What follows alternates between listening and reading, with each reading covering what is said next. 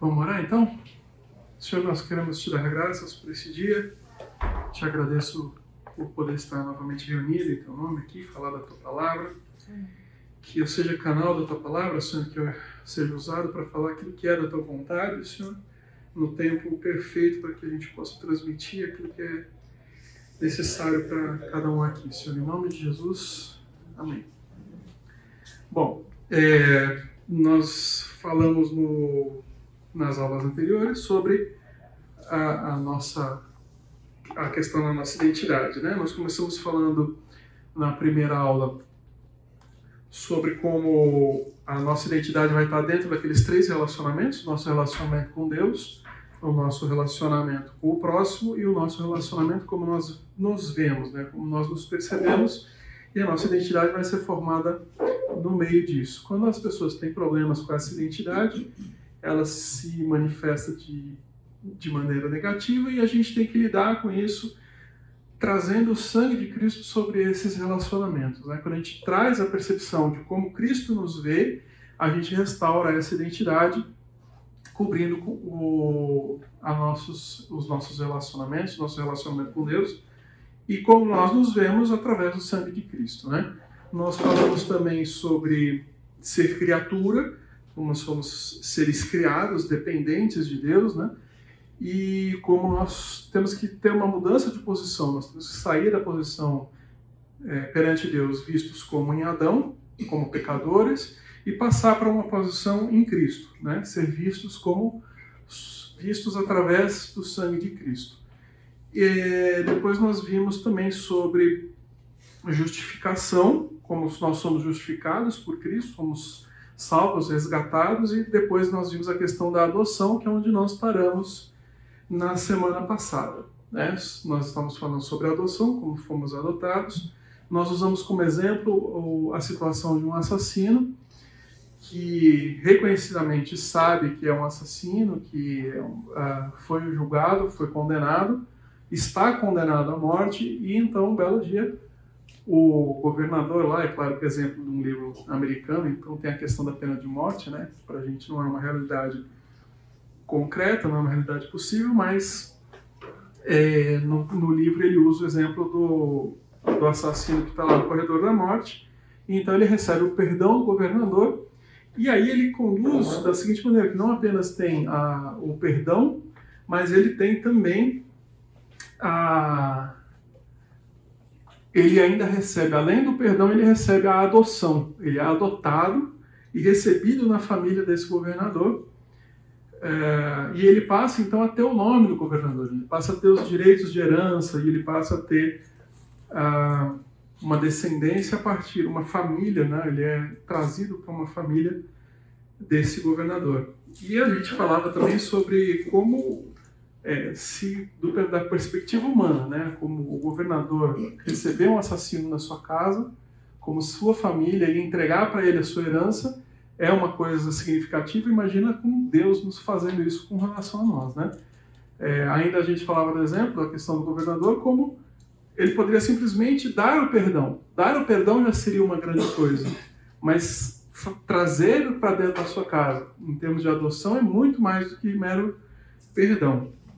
E agora nós vamos falar da questão da herança, né? o, o, o, significado dessa herança. É, eu tinha planejado um certo número de transparências e pelo ritmo que a gente foi na primeira, segunda e terceira aula, eu vi que vai ser complicado. Agora a, a última aula estava complicada com o número de transparências que eu tinha e eu condensei, né? reorganizei. Vamos ver se eu consigo ir uh, num ritmo que seja adequado para a gente acabar com tudo hoje, tá? Mas falando então da herança, é, sobre a, a, nossa adoção, né, o Paulo fala em Romanos 8, 15 a 17, porque não recebeste o espírito de escravidão para outra vez estares em temor, mas recebeste o espírito de adoção de filhos, pelo qual clamamos, Abba, Pai. O mesmo Espírito testifica com o nosso Espírito que somos filhos de Deus. Se nós somos filhos, logo somos herdeiros também, herdeiros de Deus, herdeiros de Cristo, e é certo que com Ele padecemos, para que também com ele sejamos glorificados. Ao ser inseridos na família de Cristo através da adoção, nós passamos a partilhar da herança dele. Partilhar da herança quer dizer também que nós participamos da morte e ressurreição de Cristo. Mas vejam, a, a perspectiva da, da herança, quando a gente pensa modernamente na questão da herança, a gente pensa, a gente, vamos falar a verdade, a gente tem pouco valor de fato na questão da herança moderna. Por quê? Normalmente a gente acaba pensando só na questão da, da transmissão do nome, da, da do conhecimento, de, da paternidade. Quando, na verdade, a herança, em termos de bens, era muito mais, muito mais significativa no Antigo Testamento. Por quê? Ora, no, hoje, modernamente, depois da Revolução Industrial, a questão de o quanto você tem de possibilidade de ascender na vida em termos de ganho, de trabalho que você possa realizar, é muito mais significativo do que era lá no Antigo Testamento. No Antigo Testamento, mobilidade social era uma coisa extremamente pequena, né? é, pequena, digo assim, é, extremamente improvável, né? E então a ideia de herança que é colocada aqui no Antigo Testamento, ou mesmo ali no Novo Testamento, na época de Paulo, é muito, mas muito mais significativo, porque a herança ali significava uma mudança completa de vida. Ela não era uma coisa pequena. Você receber uma herança, você ser adotado por alguém rico, alguém com, com posses que tivesse efetivamente uma herança a entregar para você, era uma mudança completa de vida. Alguém poderia ser realmente trazido de uma situação econômica muito é, de quase sobrevivência né, para uma situação de efetiva riqueza. Então a gente tem que ter essa ideia, essa noção de que a nossa adoção ela não é uma mera incorporação no corpo de Cristo.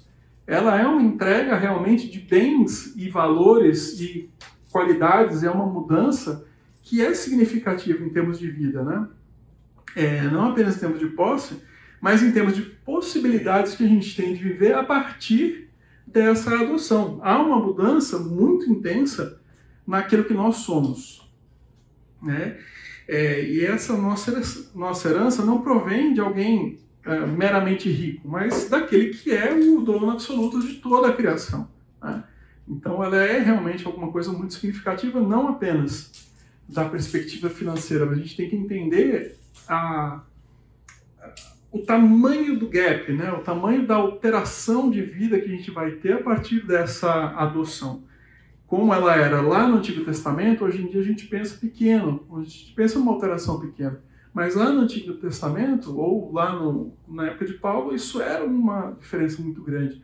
Então, o uso aqui da imagem da adoção é muito significativo para traduzir essa ideia, né, desse ganho, dessa mudança muito intensa de, qualidade de vida, de uma coisa de sobrevivência para uma, uma posição de sustento. É, essa questão de, de, da herança está desenvolvida também em Gálatas 3, 15 a 4, 17. E a questão da herança tem uma questão significativa aqui, né? É, não sei se vocês já ouviram falar um ditado que é até um pouco rude, que diz assim que uh, porco gordo e sogro rico só dá lucro depois de morto. Já ouviram isso? É, a respeito que fala exatamente da herança, né? É uma questão de você, a, apesar da questão da herança ela existir, ela tem um significado é, de esperança, né?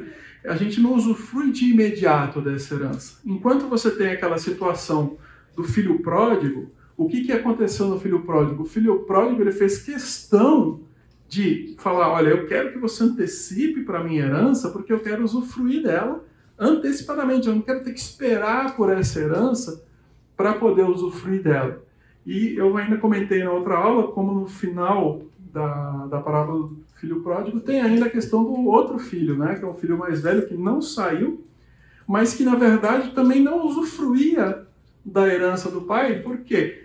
É, ele também tinha essa visão de expectativa, mas no caso dele ali, ele poderia, como tendo ficado com o pai, poderia ter usufruído junto ao pai dessa herança, da riqueza que esse pai oferecia para ele, né?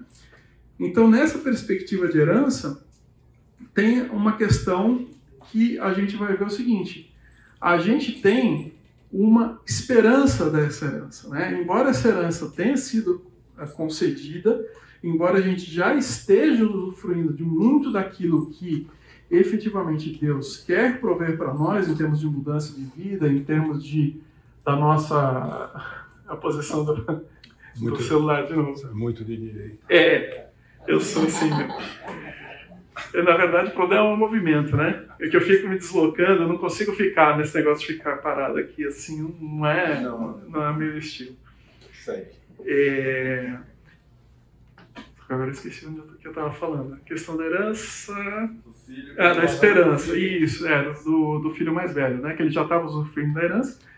É, e que nós mesmos, como herdeiros, já usufruímos boa parte disso em termos de mudança de vida, né? Mudança da nossa percepção de quem somos, mudança de como a gente acha que deve viver, né? É uma entrega de submissão para Cristo. Mas é, quando a gente falava da questão da santidade, santificação, que a gente falava na outra aula, sobre como a gente entra no parque, a gente pode não usufruir de uma vida com Deus, simplesmente ser salvo e estar lá na, na andando pelo parque, vagando sem efetivamente aproveitar daquilo que é a, a vida com Deus. Como herdeiros, nós temos direito a entrar nessa vida e passar pela santificação, usufruindo a cada momento daquilo que é a santificação, passando por fases e feitos, né, por é, experiências de vida que vão fazer a nossa vida ser transformada progressivamente de tal maneira que nós vamos alcançar boa parte dessa herança ainda aqui no mundo. Mas efetivamente a herança que nós cremos, que nós esperamos, que é a, a restauração completa de quem nós somos em relação àquilo que houve na queda com Adão, essa daí nós vamos ter que esperar. Nós passamos por uma esperança dessa dessa herança, né? Quando o, o termo esperar, ele tem um duplo, duplo significado, né? no nosso cotidiano a gente usa o, essa esperança, o esperar, como uma, um desejo, né? Ah, eu quero que não chova, eu quero que não aconteça determinada coisa. Mas a esperança tem um significado mais amplo de efetivamente ter uma expectativa de algo que vai efetivamente acontecer. E isso está diretamente relacionado, obviamente, com a questão da fé, de como nós é, fluímos da fé como uma expectativa confiante. Nós temos em Pedro, ele refere a essa esperança como é, em 1 Pedro 1,4, uma herança que não perece, que não se contamina nem se altera, que está reservada no céu para vocês. Né? Então nós temos essa expectativa de herança e nós temos que viver esperando uma, uma, uma herança eterna. Ah, papai, quando nós lemos ali em Romanos 15, nós vimos o Paulo se referir a Deus como o Abba Pai, né? Abba Pai aqui tem a questão da paternidade, né? Da, da incorporação, no fato da gente ser incorporado na família de Deus, nós podemos tratar Deus como Pai, também tem um significado muito grande da proximidade com que Deus se achega a nós. Né? É, o que significa nós nos dirigirmos ao Criador de todo o universo, de, toda, de tudo aquilo que existe, que é infinitamente santo, que é infinitamente puro, e nós que somos criaturas dependentes, mortas, como nós vimos lá no começo, e, e ainda inimigos de Deus, né? Como nós podemos nos dirigir a esse Deus que é infinitamente perfeito como Pai, né? Sendo que ainda Cristo é o único Filho verdadeiro. Mas porque nós estamos em Cristo é que efetivamente nós ganhamos esse direito de adoção, essa nossa mudança de posição em relação a Adão para Cristo, nós ganhamos então esse direito de expectativa de nos aproximarmos de Deus de uma maneira que é, ele fala aqui, ele cita os antigos, né, os, os, grandes heróis da fé, Abraão, Moisés, Davi, Daniel, que não se, não se relacionavam com Deus de uma maneira tão íntima quanto nós temos esse direito. Né? eles, ainda que eles tivessem desfrutado de uma intimidade muito grande com Deus, eles ainda tinham a questão de, vamos dizer assim, eh, não, não é respeito só, né? Mas havia aquele distanciamento né, com relação a Deus que a gente pode usufruir isso de outra maneira, né? É, quando era no Antigo Testamento, você tinha uma questão simbólica que era o lugar santíssimo. Você tinha o tabernáculo, onde havia a, a questão do sacrifício, e havia então a presença de Deus no Antigo Testamento. E aquele lugar, ele só poderia, você dentro do, do templo, você tinha divisões, espaços em que o, a, as pessoas poderiam entrar, e essa divisão de espaços estava diretamente relacionada ao grau de santidade que você tinha. Então você poderia entrar no lugar santo, o, só os, o, os judeus poderiam entrar no templo, e aí pra, do templo para dentro, para o lugar santo, só os sacerdotes poderiam entrar, e eles, para poderem entrar, tinham que todo aquele rito de purificação para poder entrar no lugar. E aí havia o lugar santíssimo, que era o lugar dito como sendo o lugar da presença de Deus. Para ter acesso a esse lugar, que era o lugar santíssimo, o rito era muito, mas muito mais intenso. É, havia certas as regras, né? É, para você poder entrar no lugar santíssimo, apenas o sumo sacerdote, que era o, o sumo sacerdote, né, o chefe lá dos do sacerdotes, que poderia entrar naquele espaço. Somente ele estaria autorizado para entrar naquele espaço e ele poderia fazer essa entrada uma vez por ano, no dia da expiação, que era um dia específico, que eram feitos sacrifícios específicos para que ele pudesse fazer a entrada no lugar santíssimo e ainda somente através do, do sacrifício. E é, o que a gente tem que notar é que quando nós, quando Cristo morre, quando ele é apresentado na cruz, né, e que ó, efetivamente ocorre o perdão do pecado e a transformação da nossa vida, ah, é muito significativo que o, o lugar santíssimo, essa divisão, essa separação que havia no templo de, de entrada, né, esse lugar santíssimo, lugar santíssimo ele é rasgado né, pela mão de Deus, está em Mateus 27, 51, de como é, esse lugar ele é rasgado e isso daí significa o quê? Uma abertura, um acesso que não havia antes no Antigo Testamento, que a gente vai poder agora atravessar e entrar no lugar santíssimo sem nenhuma dessas obrigações. Isso é uma perspectiva de adoção muito intensa e por isso o Paulo trata com Deus dessa forma, né? É, agora, mediante o sangue, sangue sacrificial de Cristo, temos pleno acesso ao Pai. Podemos entrar no santuário pelo sangue de Jesus, pelo novo e vivo caminho que ele nos consagrou. Então, através do sangue de Cristo, nós temos um acesso que ninguém no Antigo Testamento tinha a presença de Deus. Nós podemos, podemos usufruir do trono da graça com liberdade. Nós somos realmente incorporados na família de Deus e nós podemos tratar com Ele como um pai. Né? É, e ainda, nós temos duas questões aqui. Ah, você não tem nenhum outro relacionamento com, com os deuses, vamos dizer assim, em geral, fora do, da, da ideia cristã, em que você não tivesse um distanciamento, uma separação entre os deuses e os homens, né? Não que não houvesse relacionamento entre eles, havia, claro. É, eles apareciam, conversavam, se relacionavam, mas é, no caso, por exemplo, da mitologia grega, o, para o homem não havia acesso ao Olimpo, que era o lugar dos deuses.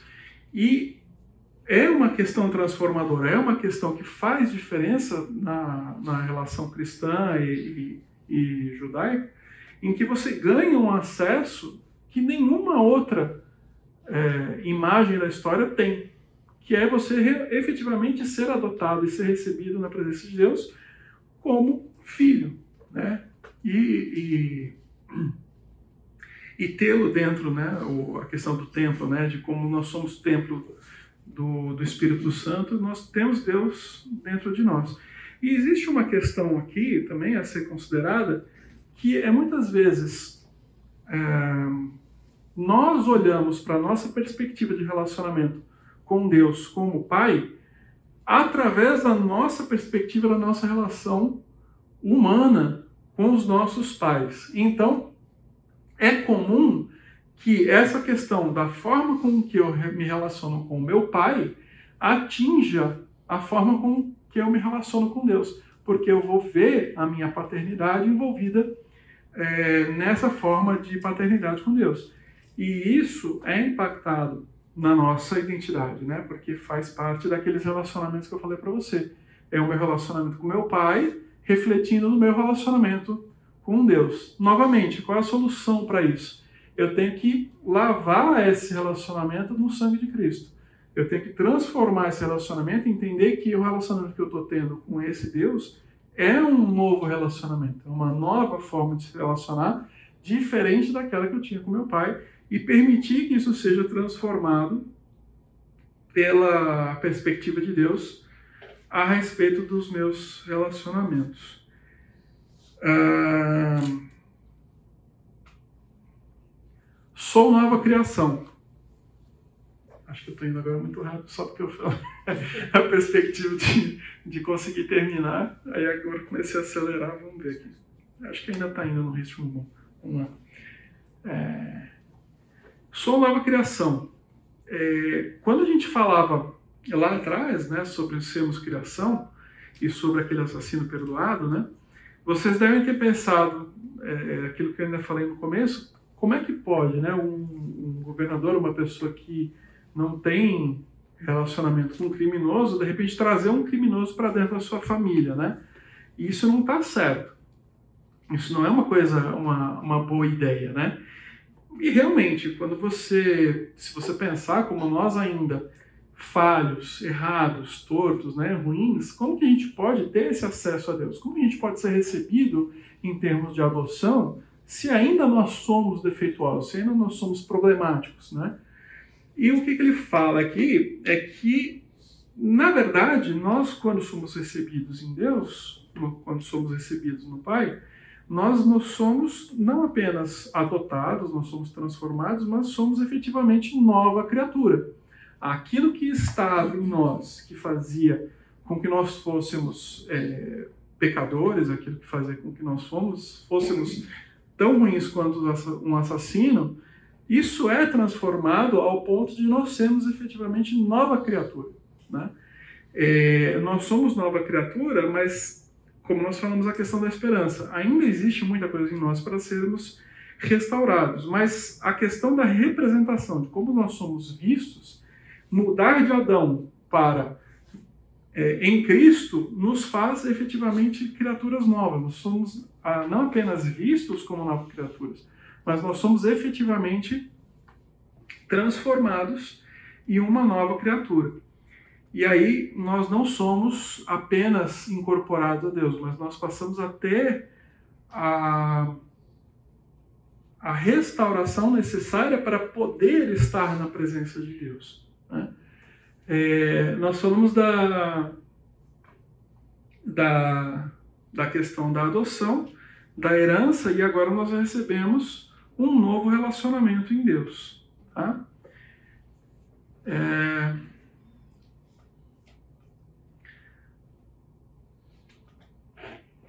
Um novo coração, um novo espírito.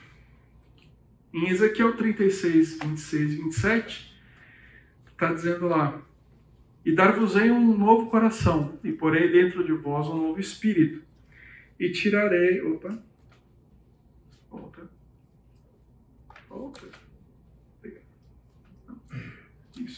Dar-vos-ei um novo espírito.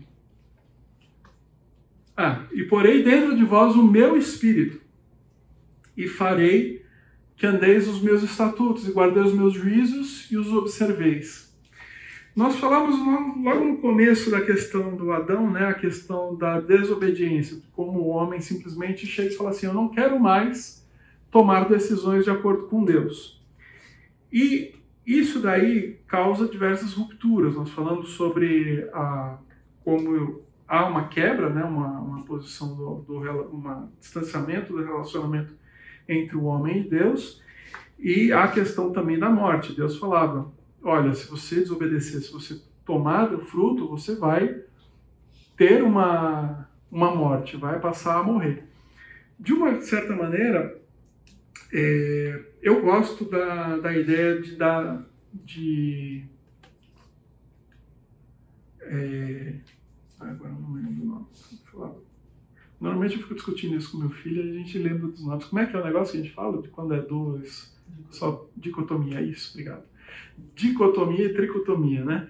Eu sou tricotomista, eu acredito que a gente tem corpo, alma e espírito. Há alguns que pensam é, em, só em corpo e aí alma e espírito como sendo uma outra coisa só, né?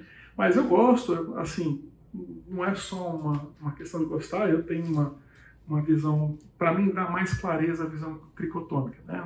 Não sei se é unânime aqui, se alguém mais tem a, prefere uma visão dicotômica ou não, mas eh, para mim a visão tricotômica ela tem uma uma perspectiva seguinte: quando Deus fala lá que você vai morrer e efetivamente o homem continua, né, ele prossegue vivo, né, para mim é fácil visualizar, por exemplo, a questão do espírito morrendo, né, porque é, é o ponto de contato que eu tenho com Deus é através do espírito. E se você fala lá que o homem morreu, não, ele continuou lá em corpo, andando, a sua alma continuou viva, né? E uh, onde ele teria morrido, então? Eu consigo visualizar, a visão tricotômica facilita ver a questão da morte espiritual, né? Pode ser vista como morte espiritual de mais de uma maneira. Eu posso pensar na morte espiritual como esse espírito do homem morrendo completamente, que vai ser vivificado em Cristo. Eu posso pensar é, numa morte meramente esse espírito ele deixa de estar conectado com Deus, mas ele continua lá presente, se tentando se conectar com alguma coisa, né, qualquer coisa mesmo, é, para tentar substituir a, a, ausência de Deus. É, mas o que é importante é que o texto aqui nos diz o seguinte: quando é, essa tricotomia, quando essa perfeição que havia naquilo que era a criação de Deus foi rompida, algo ficou faltando. Esse espírito, de alguma maneira ou de outra, fica faltando, né? Porque quando Deus vai criar o homem, ele toma o pó da terra, ele insufla o espírito, e o resultado dessa soma do espírito com, a, com o, pó da terra resulta numa alma vivente. Né? Por isso que eu falo, eu tenho essa visão tricotomista. Mas uh, vejam que o texto diz o seguinte aqui: Eu porei dentro de vós o meu espírito. É exatamente a restauração daquele, daquela, daquela queda original. Eu ainda tenho duas partes para serem restauradas. Eu tenho ainda o corpo e a alma para serem restauradas. Mas o que é restaurado no meu momento de conversão, de entrega e reconhecimento de Deus, de Cristo como meu Senhor, é justamente a questão do Espírito. Imediatamente na salvação, nós temos a restauração da conexão direta nossa com o Deus Criador. Então, neste ponto de vista, nós somos efetivamente nova criatura. Porque, como criaturas anteriormente, antes de Cristo, né, antes de efetivamente nós entregarmos a nossa vida para Cristo, nós éramos criaturas defeituosas com é, diversos problemas no corpo, na alma e no espírito. Mas o que acontece na nossa salvação? Essa restauração. Nós recebemos, nós somos colocados novamente, de, novamente dentro de nós um espírito novo e a gente passa a ser ser vivente. Nós temos a questão da, do corpo e do, do, da alma ainda para serem restaurados. Quando eu falava para vocês sobre santificação na outra aula, é de usar né, do, do parque, é a restauração da alma. Né? Nós vamos passando por é, fases, atividades e, e, e, eventos que vão transformando a nossa vida e vão restaurando progressivamente a nossa alma, a nossa perspectiva, as nossas perspectivas de vida, os nossos julgamentos, as nossas escolhas, tudo isso daí é na alma e que vai sendo aperfeiçoado ao longo do tempo no nosso relacionamento com Deus. E o nosso corpo vai ser restaurado na eternidade depois, né, quando vier o julgamento, Deus disse que vai dar para a gente um corpo é, consagrado, um corpo que não é mais sujeito ao pecado. Então, é restauração completa. Mas o que nós estamos falando nesse momento é sobre um novo coração, um novo espírito. Nós recebemos então um novo espírito e através desse novo espírito nós temos a possibilidade de restaurar aquilo que eu falava para vocês no começo. Os nossos julgamentos, as nossas escolhas, as nossas decisões podem novamente ser feitas não mais a partir de uma perspectiva é, incerta, que é a nossa, né? nós fazemos o nosso julgamento de acordo com aquilo que é a nossa cabeça, mas efetivamente nós podemos trazer de, no, de volta aquele padrão perfeito que a gente falava que foi perdido lá no Gênesis para dentro da nossa vida e começar a fazer escolhas com base não mais na nossa visão humana, mas com é, novamente com a visão perfeita de Deus sobre o que escolhas nós devemos fazer. Deus promete é, mudar de forma radical o nosso coração ao colocar o seu Espírito em nós. Esse é o motivo pelo qual Paulo diz com tanta confiança: se vocês, portanto, se alguém está em Cristo, é nova criação. As coisas velhas já passaram e surgem coisas novas. Então, há uma novidade, né? Ele diz que essa identidade já foi completamente restaurada. Já não é mais a nossa identidade velha, né? É, ela já não é verdadeira para nós. A explicação disso está em Romanos 6, de 1 a 14. A gente não vai entrar em Romanos 6 porque vai ser muito longo.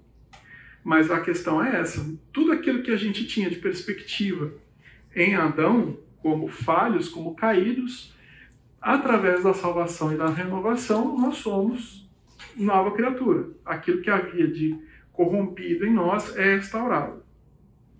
No contexto de Romanos, Romanos 6, a declaração de Paulo em Romanos 5:20, onde aumentou o pecado, transbordou a graça. E então ele já vem a pergunta, né? Que diremos então? Continuaremos pecando para que a graça aumente? De maneira nenhuma. É aquilo que eu estava falando para vocês sobre a santificação. Nós que morremos para o pecado, como podemos continuar vivendo nele? Paulo não está é, censurando uma atitude condescendente em relação a, ao pecado que é sugerido na pergunta. Ele está. É, perdão. Deixa eu voltar para trás capítulo 6, sobre Deus para Cristo. Nós que morremos para o pecado, como ainda vivemos nele. Paulo não está censurando uma atitude condescendente em relação ao pecado. Ah, tá. É, ele está dizendo aqui, a, a, a ideia né, do, do livro aqui do autor é que nós não temos mais é, a capacidade de pecar. Ainda que nós continuemos errando e falhando e pecando, é, ele diz aqui que, do ponto de vista espiritual, nós já não pecamos mais, porque nós já estamos reconectados a Deus. Nós já estamos restaurados e então nós efetivamente continuamos pecando, mas em alma, né? numa outra, num outro aspecto é, da nossa velha natureza, né? que ainda não foi plenamente restaurada. Em Adão nós estávamos sobre a culpa do pecado, sobre o domínio do pecado, e era impossível obedecermos a Deus. Agora que nós estamos restaurados no Espírito, nós agradamos perfeitamente a Deus. E aí nós não temos mais é, essa perspectiva do pecado quando vistos através do sangue de Cristo.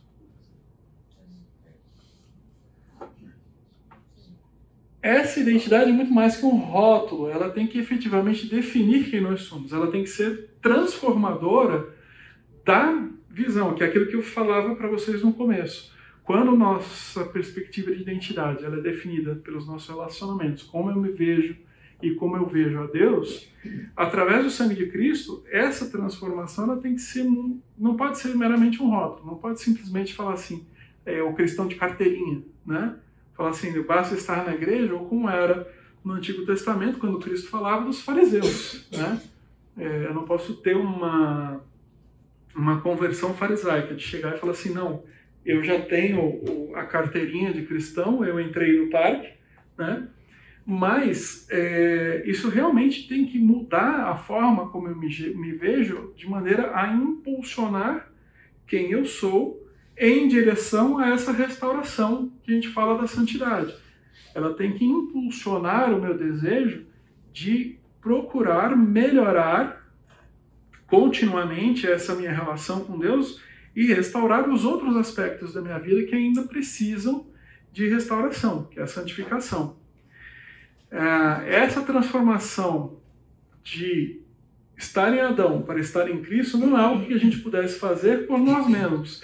Nós falamos disso, né, sobre como nós não temos nada a oferecer em termos de, é, de bem para colocar a nossa vida perante Deus e falar assim: olha, nós somos bons o suficientes para estar aqui, mas através do sangue de Cristo nós somos é, restaurados. E, e, aí a gente tem a possibilidade de entregar alguma coisa para Deus, que é o próprio Cristo como nosso representante.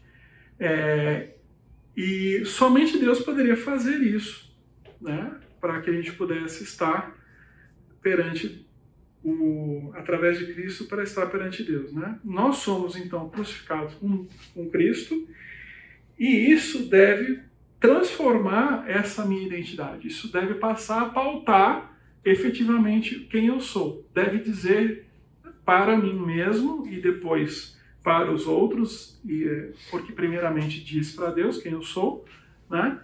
Isso deve transformar essa minha identidade de maneira profunda, né? Então começa o quê? Deus começa a dizer para mim: você não é mais a mesma criatura que você era. Você é outra coisa. Você é aquilo que eu estou dizendo que você é, primeiramente. Né? E isso deve ser introduzido na, na, na minha visão de eu tenho que me ver como Deus está dizendo que eu sou visto por Ele, primeiro. E depois eu tenho que pegar essa identidade, eu tenho que incorporar essa identidade para saber quem efetivamente eu sou. E isso então deve pautar de maneira nova os meus relacionamentos com o próximo. Isso deve modificar o meu relacionamento com os outros é, de uma maneira significativa. É, Romanos 6 é também um pouco mais do que teologia. Né? Paulo quer que nós mostremos essa transformação da nossa identidade aplicando isso no meu cotidiano. Dessa forma, considerem-se mortos para o pecado, mas vivos para Deus em Cristo Jesus. Nós somos libertos do domínio da escravidão do pecado, mas também fomos unidos a Deus, a Jesus em sua vida, e estamos mortos para o pecado, mas vivos para Deus. É, Paulo considera aqui essa questão que nós estamos falando, né, de como nós somos libertos do domínio do pecado, né, como essa transformação, essa modificação no nosso espírito, nos livra do domínio do pecado.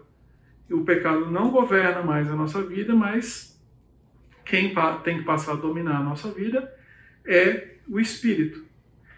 É, eu não sei se vocês, se vocês é, chegaram a, a, a, ver isso alguma vez na sua vida, né? mas uh, tinha um, um, estudo muito antigo que eu, eu, eu me converti nos navegadores e a gente tinha muito material bem interessante sobre a palavra e num dos dos cursos lá, um dos, uma das imagens que eles passavam para a gente era uh, um, três discos, né? Um mais externo, uma, uma questão da, da carne, né? Da, do corpo físico, mais interna da alma e ainda mais interna do, da questão espiritual, né? E aí eles colocavam uma cadeirinha, né? Como sendo o, quem estava no controle. Quem tivesse ali na cadeira era o controle, né? Cada pessoa é, poderia ter é, experiências de vida ou, ou, passar por decisões, escolhas e, e, e, vivências, dependendo de quem estava sentado na cadeirinha, quem estava no comando, né? E eles falavam o seguinte: quando você, é, se for o, o, o corpo que tiver no comando, né, você vai ter uma vida lasciva, você vai ter pessoas que são sujeitas à sensualidade, né? muito apegadas a tentar buscar experiências corporais, né? para tentar é, restaurar, né? para tentar encher aquele vazio né? da ausência de Deus. Você pode ter pessoas que colocam na alma, né? Colocam a própria alma ali no, no controle, aí vão, você vai ter os workaholics, pessoas que trabalham demais ou que até pessoas extremamente intelectuais, né, que põem daí a sua a, a vida em naquilo que eles aprendem, entendem, né, do mundo. Você vai ter até pessoas espirituais, mas que buscam uh, relacionamentos espirituais através da própria supressão do corpo e da alma, mas que não colocam Deus no lugar, né? E aí eles falavam o seguinte: quando você aceita Jesus, quando você toma Cristo, né, para você e você tem essa restauração no espírito que a gente está falando, é Deus que tem que assumir esse comando. Ele que vai assumir essa cadeira do controle e aí efetivamente conduzir a sua vida em direção àquilo que é a vontade, o cumprimento da vontade dele, né? É, eu vou parar aqui, que já tocou no intervalo, e a gente continua depois do intervalo. Vamos tentar, eu vou tentar, é, não sei se eu vou conseguir acelerar ainda mais, mas vamos ver. A, a questão de fazer analogias né, sobre uma nova maneira de viver, a questão da transformação e de estar vivo, né, de continuar é, vivendo no pecado, o, o que, que acontece? Quando a gente usa aquela imagem que eu falei para vocês, né, dos três círculos, de quem começa a assumir o controle da nossa vida, de fato, Deus tem que assumir o controle da nossa vida. Mas é, vem aquela, sempre aquela pergunta: por que a gente continua pecando? Né? Por que, que nós somos, então, já que nós somos transformados, por que, que a gente não tem uma transformação completa? Porque, como eu já falei, nós, é, primeiro, temos a questão da transformação da alma, que é progressiva, conforme nós nos colocamos, nós nos expomos a experiências com Deus perante o mundo, perante o enfrentamento desses próprios pecados, nós somos, é, nos é permitido ir transformando paulatinamente os problemas que nós temos em relação a esses pecados. Mas ele traz uma imagem daqui de por que, que é que nós não estamos é, plenamente restaurados. Porque nós não somos retirados desse mundo, né? ele usa a seguinte imagem a respeito disso. Pense num campo de concentração, certo? Campo de concentração que é você está em guerra, é, você é capturado pelo inimigo, é levado para dentro do território inimigo e é colocado dentro de uma prisão, um lugar específico, onde ficam concentrados os soldados capturados do, do, da, do adversário naquela localidade. Então pense que você está num, num campo de concentração e os prisioneiros que estavam dentro desse, desse campo de concentração se rebelam e conseguem tomar as armas né, e tomar o campo de concentração dos guardas. Eles conseguem dominar. Veja o que, que acontece. Eles estão livres do domínio que aqueles guardas tinham sobre eles. Eles passam a estar é, livres para poder tomarem decisões, tomarem é, posições, fazerem escolhas diferentes daquelas que eles faziam enquanto eles estavam submetidos àqueles guardas dentro do campo de concentração. Mas o que acontece? É, eles continuam em guerra, eles continuam dentro do território inimigo. Né? Então, existe uma mudança, existe uma mudança de, de relacionamento interna dentro daquele campo de concentração, porque você ganha uma liberdade, porque você recebe do Espírito, você é transformado, você é liberto. Mas você continua dentro do campo de concentração. Você continua preso neste corpo mortal com esta alma que ainda não é transformada. E por isso nós então continuamos sujeitos à presença do pecado. E isso nos leva a não estar 100% é, o, o tempo todo fazendo as decisões corretas como nós esperávamos e nós temos que então ter atenção a essa questão. O inimigo ele não cessa de fazer oposição, ele continua presente, ele continua à nossa volta, né? Aquele círculo mais externo, que é o nosso corpo, ou aquele círculo segundo, que é a nossa alma, eles continuam presentes nos nossos relacionamentos com os outros, com Deus, né? E com a nossa própria percepção, percepção de quem nós somos. Né? É, e isso é, é vai influenciar para a gente continuar efetivamente pecando. Né? Nós estamos livres da escravidão, mas nós não estamos livres de toda tentação. Essa liberdade, essa libertação só vai acontecer na eternidade, que é aquilo que nós falamos em termos de herança, que ainda temos a esperança de receber para a gente efetivamente não estar mais na presença do pecado. Nós morremos para o pecado, para a escravidão, mas nós continuamos sujeitos à, à hipótese de falhar. E quando nós falhamos, então, nós temos que é, nós temos que efetivamente permitir que é, vimos em Gálatas, nós não vimos Gálatas, né? a gente passou a carne continua a lutar contra o espírito e frequentemente ela domina a nossa vista. Alguém pode pegar Gálatas 5:17, por favor? Porque a carne luta contra o espírito e o espírito luta contra a carne, porque são opostos entre si, para que vocês não façam o que querem. Então, nós estamos falando de que quem assumiu o controle agora da nossa vida, nós temos que colocar Deus no, no controle da nossa vida, mas efetivamente, como nós continuamos é, dentro da nossa, com a nossa alma presente, com o nosso corpo presente, presentes no mundo, nós estamos sujeitos a uma luta constante por esse controle. Né? Deus está no controle, nós colocamos Deus no controle, mas existe ainda uma luta entre a nossa alma, o nosso corpo e todas as outras coisas que estão no mundo tentando invadir esse campo de concentração, tentando assumir controle né, dessa, dessa cadeirinha que é a, a nossa vida. E efetivamente nós permitimos que muitas vezes nós permitimos que o nosso controle tome conta, é, que o nosso corpo tome conta da, da, dessa cadeirinha, né, do comando da nossa vida, como muitas vezes também nós permitimos que a nossa alma tome controle da nossa vida e efetivamente então nós acabamos é, pecando novamente. E isso é, nos faz ainda permanecer pecadores. A, a forma com que a gente deve lidar com isso, com que maneira nós podemos tentar lidar com isso? Obviamente, a primeira questão seria tentar evitar de que qualquer outro que não Deus tome controle da nossa vida. Mas como a gente sabe que isso efetivamente vai acontecer, o que, que nós temos que fazer? Nós temos que retomar o controle, nós temos que pegar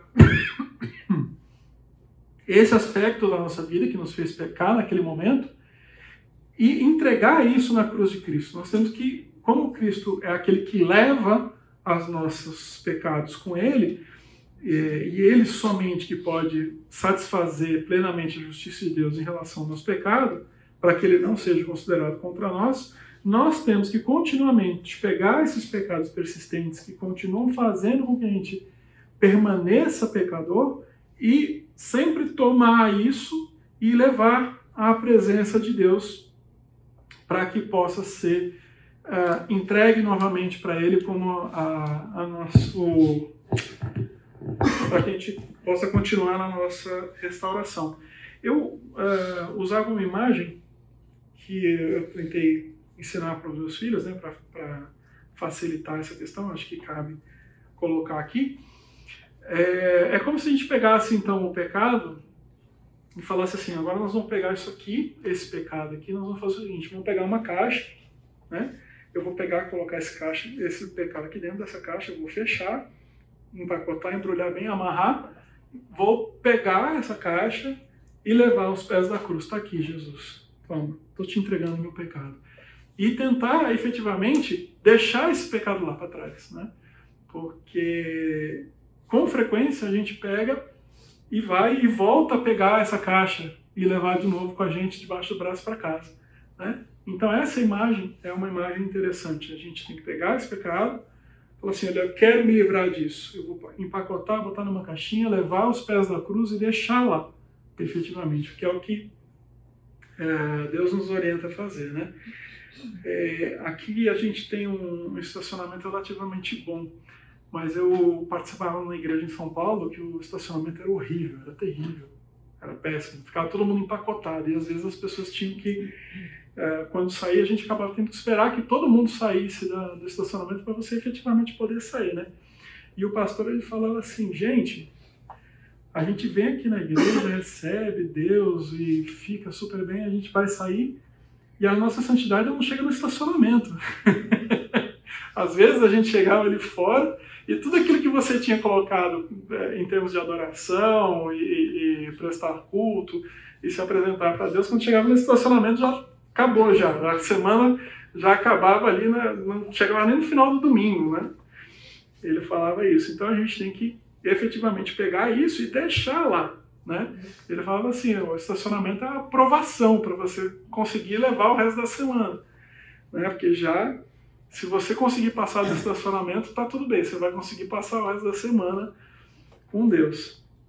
É, Jesus venceu essa humanidade, né? ele é, foi isso, quando a gente fala a questão da tentação, que eu falava para vocês como eu acredito que era sim possível que Jesus pecasse, e ele de fato não pecou, mas é, havia nele essa humanidade. Ele ter essa perspectiva da tentação, ele se, é, se sentir tentado, né? se sentir ameaçado pelo pecado para que ele pudesse entender a nossa experiência né? e ser vencedor, é claro.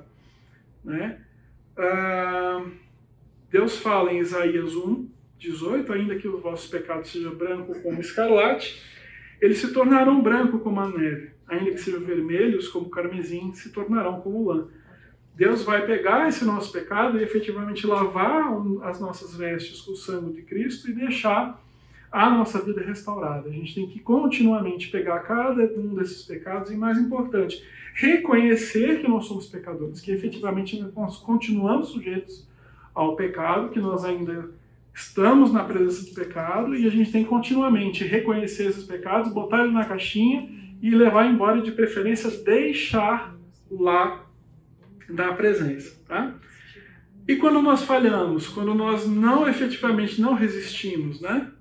É, nós temos que lidar com a culpa e a única maneira de fazer isso, eu praticamente já adiantei esse, esse pedaço, né? Carrega pagando apenas sobre a morte. Então, verdadeiramente nós somos nova criatura. Adão morreu em nós. É, ah, examinem-se.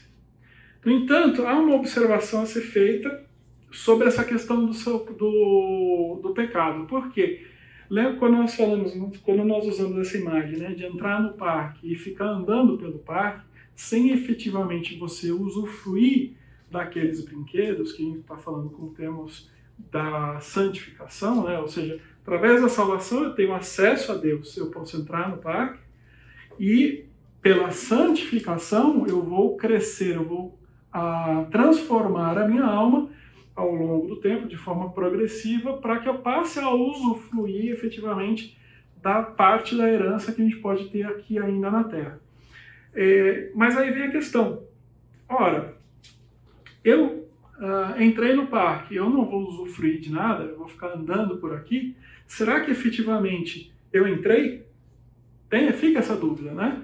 Então, ele fala que você tem que se examinar para saber, para você conseguir perceber se de fato você entrou, né? se você está lá dentro, ou se você tem, é, realmente você entrou no parque, você está disponível para começar a sua santificação, para você começar uma, uma progressão, um relacionamento com Deus que vai ser transformador da sua vida, né? Então, tem diversas perguntas aqui a serem respondidas, né? Que a gente tem que fazer para se examinar e saber o quanto disso nós estamos comprometidos com essa restauração. Qual é a minha, minha atitude em relação a Deus? Né? Será que eu reconheço de bom grado a minha dependência em relação a Deus e a minha responsabilidade que eu vou prestar contas para ele, né? Saber, efetivamente, você é, com quem que eu estava falando com alguém a respeito dessa questão da dependência? Com quem que nós falamos? Nossa, eu falei com alguém essa semana sobre essa questão do, da, da, do grau de dependência, né? Da, da questão como, como as pessoas têm dificuldade. Ah, na coinonia, isso. Nós estamos comentando a coinonia. Nós, uma das pessoas estavam comentando como ela queria ajudar os pais, né? E os pais estavam tendo uma, uma, uma reação até diversa. Eles não queriam receber ajuda, né? E a gente estava comentando como uh, existe uma dificuldade que nós temos é, em ser dependentes. Nós temos um desejo de independência que é muito grande. E para você buscar a sua restauração com Deus, você tem que ser dependente dele. E a gente não gosta disso. Né? A gente não gosta dessa independência. A gente tem muita coisa na nossa vida que dá, uh, que a gente tem, uh, a gente quer ser independente.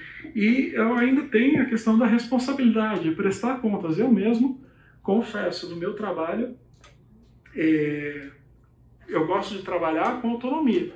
Quando o chefe vem assim e começa a perguntar, mas o que, que você está fazendo, eu já fico com uma gastura danada de ter que explicar o que, que eu estou fazendo, mas efetivamente a gente tem que prestar contas, né? E gente, do mesmo jeito que a gente presta conta para um chefe, a gente acaba tendo, a gente presta contas a Deus a respeito. Nós temos, nós falamos da responsabilidade que nós temos sobre o nosso pecado.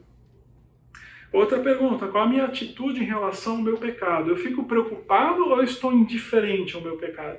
O pecado ele tem que incomodar, né? Eu tenho que, é, quando eu pecar, perceber que eu pequei e isso tem que me constranger e me impulsionar a fazer aquilo que eu estava falando, de colocar o meu pecado na caixinha e levar à presença de Deus. Porque se eu estou indiferente, se eu estou insensível ao meu pecado, eu não vou fazer isso e eu não vou ter aquele espaço de transformação, de santificação que é necessário para a correção da minha alma.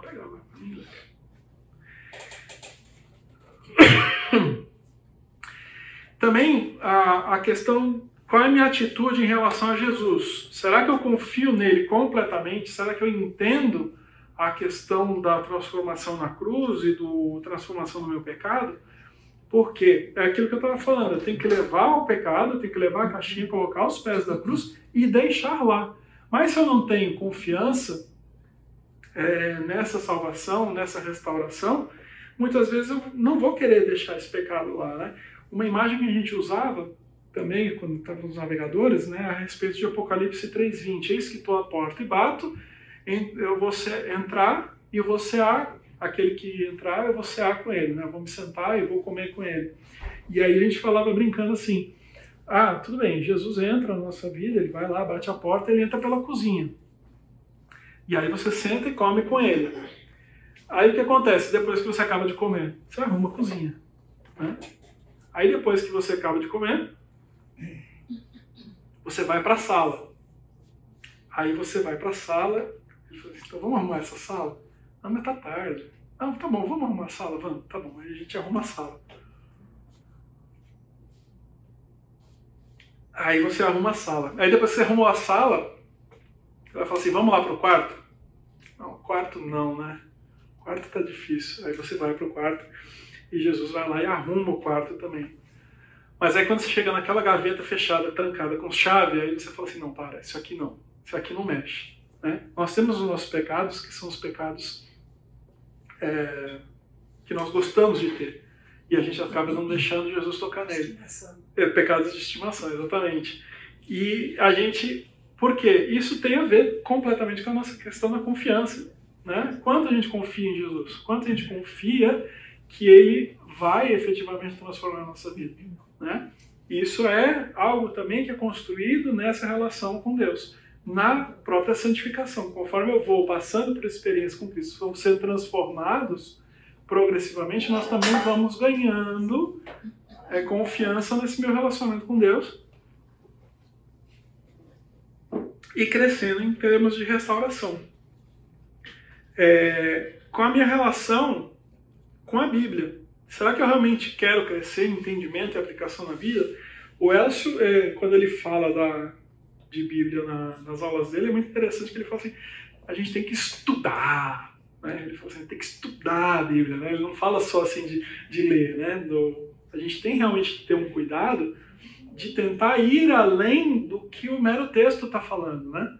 Não que o texto não seja significativo, ao contrário, a Bíblia é viva e eficaz, apta para transformar a nossa vida, como a palavra fala, discernir juntas e medulas, né? Que é uma é, é uma faca tão afiada que ela é capaz de cortar é, coisas que uma faca sem fio não corta. E, mas a gente tem que buscar ir além, buscar realmente entender o texto bíblico em profundidade para que ele seja transformador. Ele tem que falar, ele tem que acusar a nossa vida, ele tem que mostrar, falar assim, cara, isso aqui é um pecado, isso aqui precisa ser transformado na sua vida. E a gente vai buscar isso lendo, se aprofundando no texto, né? É, e aí tem também a questão da oração, qual a minha atitude em relação à oração. É, eu quero crescer na vida contente, né, e, e ter um, uma oração de clamor ocasional, ou eu tenho que colocar a minha vida em contínuo. É, também tem a ver com essa questão da oração, tem a ver com aquilo que a gente estava falando atrás de dependência. Né? Como criatura, como dependente, nós temos que ter uma relação em oração com Deus para que isso possa fluir para a nossa vida, é, o nosso relacionamento com Deus, em termos de oração e buscar esse relacionamento de uma forma mais permanente. É, e qual a minha relação em relação aos outros cristãos? Né? Ah, ah, quantas vezes a gente tem, a gente ainda falou né, na, na, anteriormente aqui, como nós temos pessoas que são pessoas diferentes dependendo do ambiente que está. E aí você tem uma, uma vivência dentro da igreja, mas que no cotidiano da sua vida você não tem essa vivência. E aí você acaba preferindo é, a vivência fora da igreja do que dentro da igreja. Eu ainda falei na outra aula que eu era muito crítico em relação a sal dentro do saleiro, né? com a disposição de você só ficar preso nos relacionamentos dentro da igreja, como eu acho que isso é ruim para a própria igreja. Ao mesmo tempo, é, o fato de você preferir os relacionamentos do mundo é diferente de você se expor aos relacionamentos do mundo.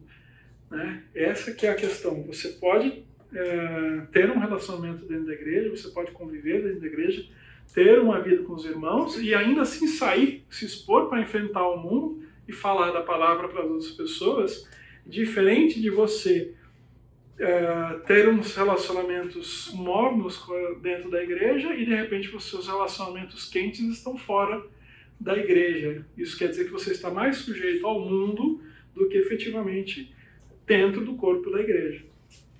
É, com a nossa relação com os outros cristãos. São perguntas importantes, a gente tem que responder essas perguntas para a gente tentar entender o estado dessa nossa identidade.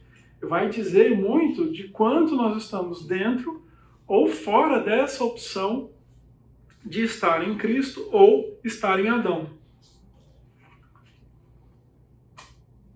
Vai ser um termômetro, vai dizer para a gente o quanto a gente precisa trabalhar em áreas da nossa vida, né?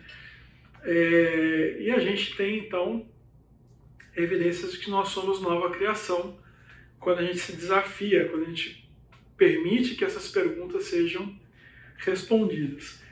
Estar em Cristo é ao mesmo tempo um privilégio e uma responsabilidade. É um privilégio porque nós passamos daquela posição de Adão para uma posição em Cristo. É, na posição de justificados, nós somos adotados, somos nova criação, nós falamos disso, mas é basicamente um privilégio. Deus fez tudo isso por nós. Através de Cristo, nós que estávamos em Adão morremos, tendo sido crucificados em Cristo.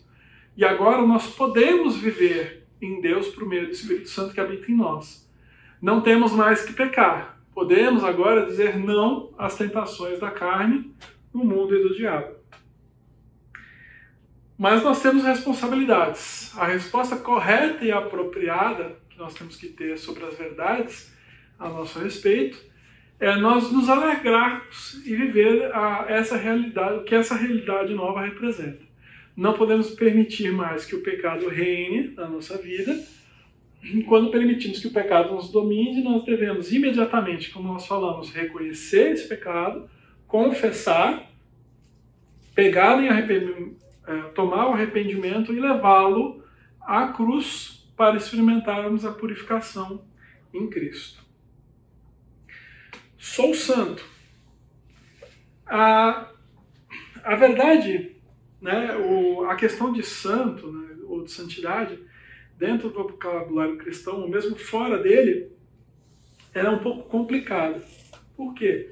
É, a questão da tradição católica traz uma deturpação da ideia da palavra de santo. Por quê? É, pra, dentro do contexto católico, o, a perspectiva de santidade, ou ser santo, é um padrão de comportamento, de atitude, de realizações que vai especificar uma, uma referência e que você vai ter que seguir aquela referência para conseguir alcançar crescimento é, e frutos dentro da, da, da vida cristã. O problema é que, primeiro, essas pessoas nunca foram efetivamente perfeitas como a, a ideia de santidade é transmitida dentro do texto, né? É, dentro da, da Igreja Católica. E então isso deturpa a ideia de santo, porque efetivamente o santo é todo aquele que é cristão, todo aquele que é efetivamente salvo, salvo todo, mesmo, todo aquele que é crente, ele é, é santo, não no sentido de, de uma referência, de, de ser alvo de devoção, mas no sentido de que aquele que é cristão, efetivamente, ele é uma pessoa separada para Cristo. Nas cartas, o Paulo faz referência à santidade, olha só quando ele fala aos santos e fiéis em Cristo Jesus que estão em Éfeso. Ele não está falando daquelas pessoas que alcançaram um determinado tipo de comportamento ou perfeição. Ele está falando para todos os cristãos, para todos aqueles que estão na igreja mesmo quando ele se dirige aos Coríntios, que a gente sabe que era uma igreja que tinha problemas de estrutura e de visão teológica, ele fala: a igreja de Deus em Coríntios, santificados em Cristo Jesus, chamados para serem santos. A santidade não é uma aquisição espiritual, é um reconhecimento da nossa condição. É, todos os cristãos são santos. É, a palavra utilizada aqui, ela tem é, sido tem um problema de percepção, né? A gente tem que corrigir isso daí. É, estreitamente associada à palavra de santidade tem a palavra de santificação, né? a ideia de santificação. Nós, são três palavras que são frequentes, são o hagios, que é hagios, não sei se eu estou falando certo, mas é, que quer dizer sagrado ou santo, hagiasmos, consagrado, e hagiaso, tornado santo ou consagrado ou santificado. Né? As palavras aqui são santificado e santificação, tem a ver no grego com hagios, né? É, e é o motivo pelo qual o, o Paulo se refere a Coríntios como sendo santos. Santificação, é, nesse sentido aí fica surge a dúvida, né? Se santificação é um processo, como que pode ser chamado santo? Né? Como é que você já pode ser visto como santificado? Pense o seguinte: a palavra santo quer dizer separado. Então a pergunta é: separado para quê ou separado para quem? Né? A gente não é separado para uma finalidade, a gente é separado para alguém, para uma posse, para uma, um uso exclusivo, uma pessoa específica. Nós somos santos porque nós somos separados para Deus. Nós somos separados porque nós somos tirados daquele mundo. É, nós estávamos falando da questão espiritual. Nós somos tirados da nosso espírito é tirado do mundo e nós, ele é conectado a Deus. Então nós somos separados para essa finalidade. Nós somos transformados para uma, uma nova finalidade. E quer dizer que Paulo, tanto Pedro como Paulo, quando falam em, nas cartas, Paulo diz Cristo Jesus, o qual si mesmo se deu por nós a fim de nos purificar, para si mesmo um povo exclusivamente seu. Né? É, e também Pedro diz: Vós, porém, sois raça lenta, eleita, sacerdócio real, nação santa, propriedade exclusiva do Senhor. Aí vem a música, né? A fim de proclamar no santo. É, a questão, então, é essas expressões dão a ideia exata do que significa ser santo. Ser santo quer dizer que nós somos agora propriedade, né? é uma questão de posse. Nós pertencemos a Cristo. O santo é alguém que não pertence mais a si mesmo, nem é dono de si mesmo, né? Porque nós estamos falando da questão da independência, que a gente não gosta da independência, mas a gente não é mais independente. Né? A gente efetivamente tem que ser dependente de Deus porque nós somos propriedade deles. Nós temos, nós falamos do senhorio de Jesus na nossa vida, né?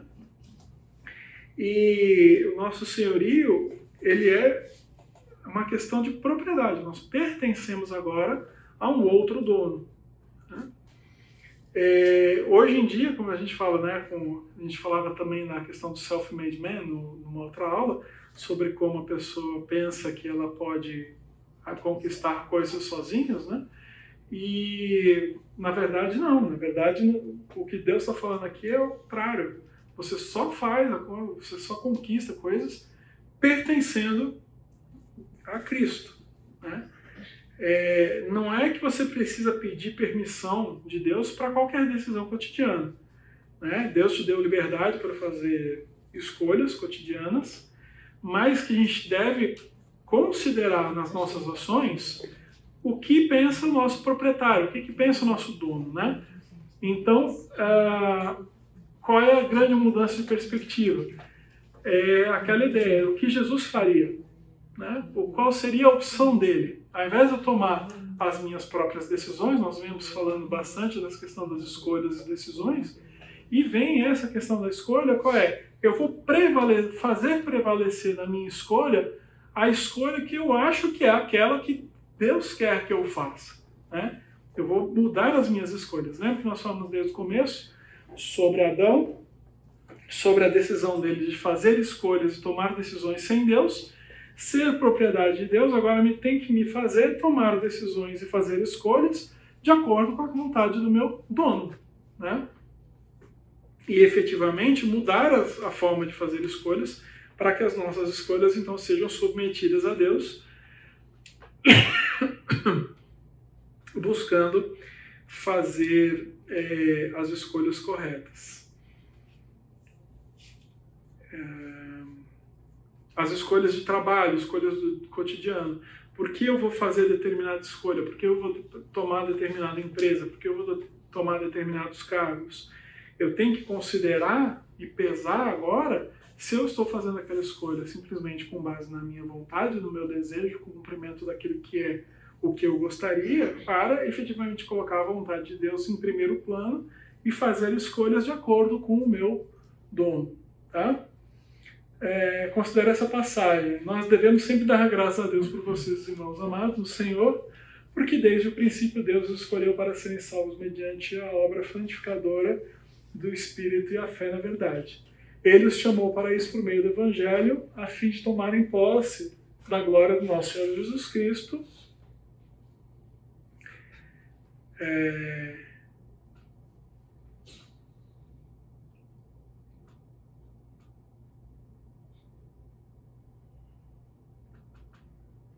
Então, a... e a outra passagem. Pedro, apóstolo de Jesus Cristo aos eleitos peregrinos da dispersão, segundo a presciência de Deus, para a santificação do Espírito, para a obediência e aspersão do sangue de Cristo, a que sejam multiplicadas. E aí ele vai falar aqui da obra santificadora. Nessas duas passagens, Pedro e Paulo ligam a questão da obra santificadora do Espírito à nossa salvação. Como é um processo que eu venho falando para vocês, a questão do processo que, a gente, que é introduzido para nós, logo depois da salvação, tem início o processo da santificação. Como continuamente o Espírito Santo vai começar a incomodar a nossa vida, vai começar a acionar a nossa vida de tal maneira que nós começamos a perceber essa questão do pecado e buscar a transformação contínua desses aspectos da nossa vida. Essa é a obra santificadora do Espírito nessa nova etapa da nossa vida cristã. É, antes nós estávamos mortos no nosso pecado, mas ele nos deu vida. É, estávamos poder, sobre o poder de Satanás, mas ele nos resgatou, Atos 26, 18.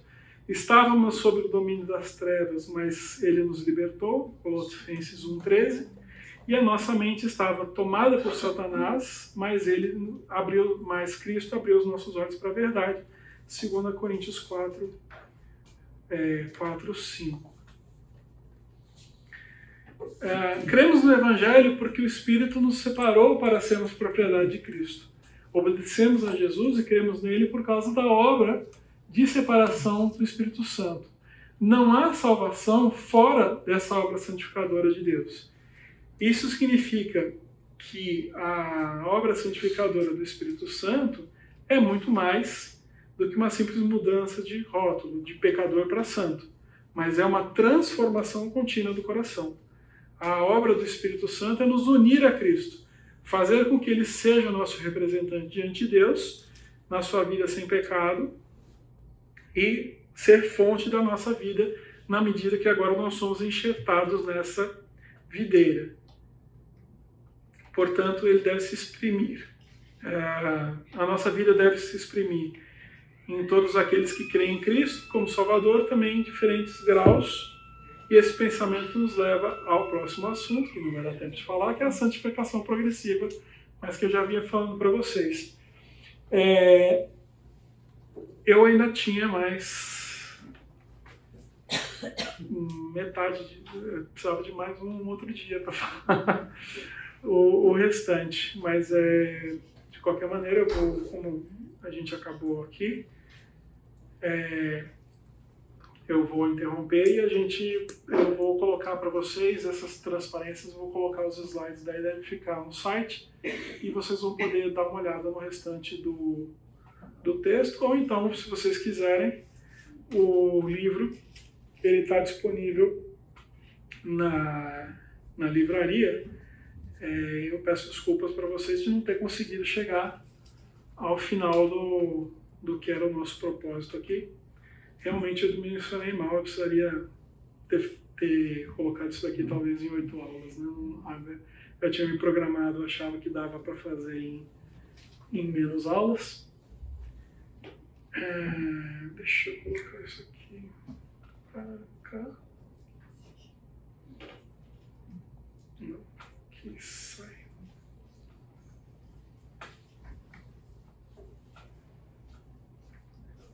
Fecha.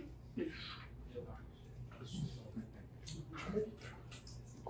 Vai, cara. Consegui.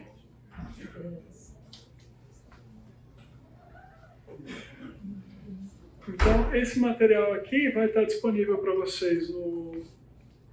Esse livro aqui, ó, que é o, que o livro que eu estou usando como referência.